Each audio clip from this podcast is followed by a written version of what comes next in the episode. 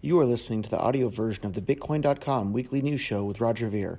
For the full experience, be sure to subscribe to our YouTube channel.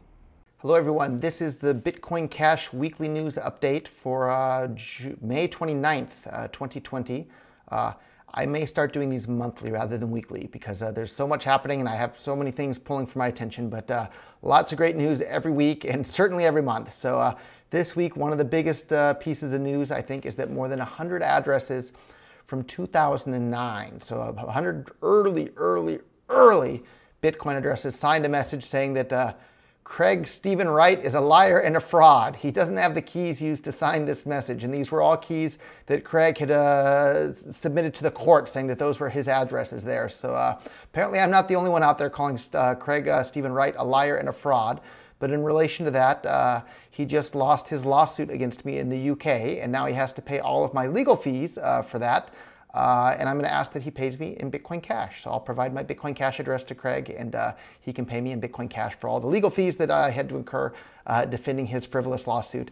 For those that don't know, he's busy uh, engaging in frivolous lawsuits against people all over the world. Myself, Vitalik Buterin, CZ, on and on and on. Uh, really a shame that uh, he wants to use the force of the state because people say not nice things about him on the internet that are true. Craig very clearly, undisputably, is a liar and a fraud. Uh, so, Craig, uh, if you don't want people to call you a liar and a fraud, apologize for your previous lies and your previous fraudulent things, and then stop doing them in the future, and you won't have that problem anymore. Also, about that, so those more than 100 addresses from uh, 2009, uh, they also call for on-chain scaling right there, right? So, BTC up to this point has not had really uh, hardly any on-chain scaling. You could make an argument potentially that SegWit is a little bit of on-chain scaling. Uh, but this, uh, this message from just uh, earlier this week, a few days ago, is calling for more. We need to, and I quote, we need to continue working on uh, improving on-chain capacities. That means that there needs to be more on-chain scaling. Sounds like the owner of that, uh, you know, more than 100 2009 Bitcoin addresses is a big fan of uh, Bitcoin Cash today if he's advocating for on-chain scaling capacity.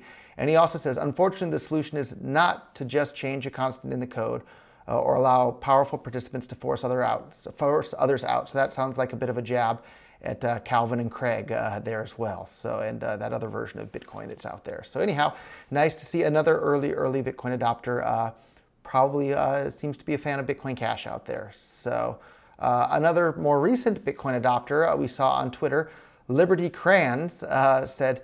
I just spent $10 USD to send $16 worth of BTC. WTF, right? And uh, so that's an example. Like people don't realize, or people are starting to realize that the fees are high on Bitcoin by intentional design. And we saw another guy, David Bond. I really like this guy uh, in the space. He tweeted out earlier this week. It was uh, when when the fee is too high, they mock me for not knowing how to set my own fee. When I set my own fee and then post about being unconfirmed for four days, they mock me for setting the fee too low. You know what doesn't have this problem? Bitcoin Cash. Well, he's exactly right about that, and I've experienced it myself. I know how to set custom fees. I know how the fee market works. I know all that. Uh, in fact, just a couple of weeks ago, I had another big transaction that got stuck for a number of hours, and I had to pay another like $30 to a mining pool. I paid them in Bitcoin Cash. They accept Bitcoin Cash and credit cards to get your Bitcoin transactions unstuck. So uh, David's right. You know what doesn't have those problems? Bitcoin Cash, and that's why more and more people around the world are switching uh, to using Bitcoin Cash because as uh, the very first person other than Satoshi to be put in charge of the Bitcoin project uh, software repository, Gavin Andresen said. A more plausible theory is that BTC was hijacked by a corporation named Blockstream and uh, by hiring key developers and heavily censoring discussions. So it's not saying that happened for sure, but that's a pretty uh, a more plausible theory than a lot of these other things out there. So uh, other fun news that uh, people really got excited about. So Aegon is this just absolutely amazingly prolific poster out there. He's on Twitter and he's on Reddit and he's all over the place and just posting, posting, posting. Uh, I really uh, enjoy a lot of the posts that he makes there. I just don't know how he has the time and energy to do all that. But uh, he, he mentioned, oh, Bitcoin.com should offer an email service to send Bitcoin Cash. And I said, sure, no problem. And then people got a little bit overly excited and they thought that it was going to be like a full on Gmail service where you can log into your, you know, at bitcoin.com email address and have your own email account.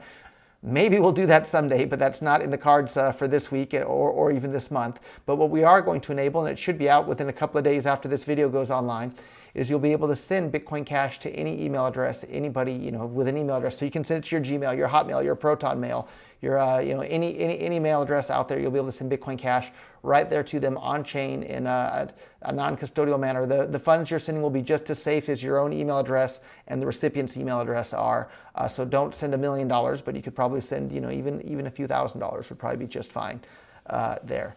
Uh, so anyhow, stay tuned. I think we'll launch that at send.bitcoin.com. You can do it manually right now over at gifts.bitcoin.com. You can make a gift, grab an image of that, and then just toss it in an email to whoever you want to pay. In fact, I've been doing that for weeks already, uh, sending Bitcoin Cash to people via email all over the place. So uh, really uh, fantastic, another tool coming out there. Another thing that uh, just happened here. Um, somebody that I don't know uh, sent me a video of a vending machine in Hong Kong being used uh, to where you can buy things out of the vending machine using cryptocurrency. And it accepted Bitcoin Cash, of course, Ethereum, uh, Binance Coin, and uh, I think two other ones. And I should have pulled it up so I, ha- I could give them credit in, in uh, this, this video here. Uh, and the name's escaping me, but we'll put a link down below. Anyhow, it's a company I have nothing to do with. And the real big question that the internet went wild for, why don't they accept Bitcoin? Well, the reason they don't accept Bitcoin is because the fees are, you know, three, five, ten dollars. If you're selling stuff out of a vending machine, you can't have three, five, or ten dollar fees for it. So they didn't even bother to add Bitcoin in there. And then these Bitcoin core maximalist brainwashed zombies accused me of having paid them off not to add Bitcoin. I have nothing to do with the company. Look at look around the world. All and we just saw Brave browser. I'm, I'm you know looking at my notes here on Brave browser. Fantastic browser. Upgrade to it if you haven't already. They, they have their token, the BAT uh, Basic Attention Token. It's on Ethereum. Why is it not on Bitcoin? Because they strangled the block size on Bitcoin. In fact, they even openly said so. The Brave browser guy said on Twitter a couple of weeks ago that they would have built everything on top of Bitcoin if the block size hadn't been limited on Bitcoin. So here's uh, a browser that I think has tens of millions of users around the world. Who knows how many daily active users? An incredibly powerful tool that could have driven Bitcoin adoption. Instead, it's driving Ethereum adoption, which is great. Uh, you know, good for Ethereum. But what a lost opportunity for Bitcoin. And then the Bitcoin guys like are attacking them and mocking them for it. So I love my Brave, Brave browser. I wish I had upgraded from Chrome or sooner than I actually did. So if you don't have Brave, go and grab that. And it has a wallet. Uh, you know, you can tip people built right into the, the browser there with your basic attention tokens. It's really a, a cool feature there. So anyhow, people all over the world are accepting Bitcoin Cash for payments.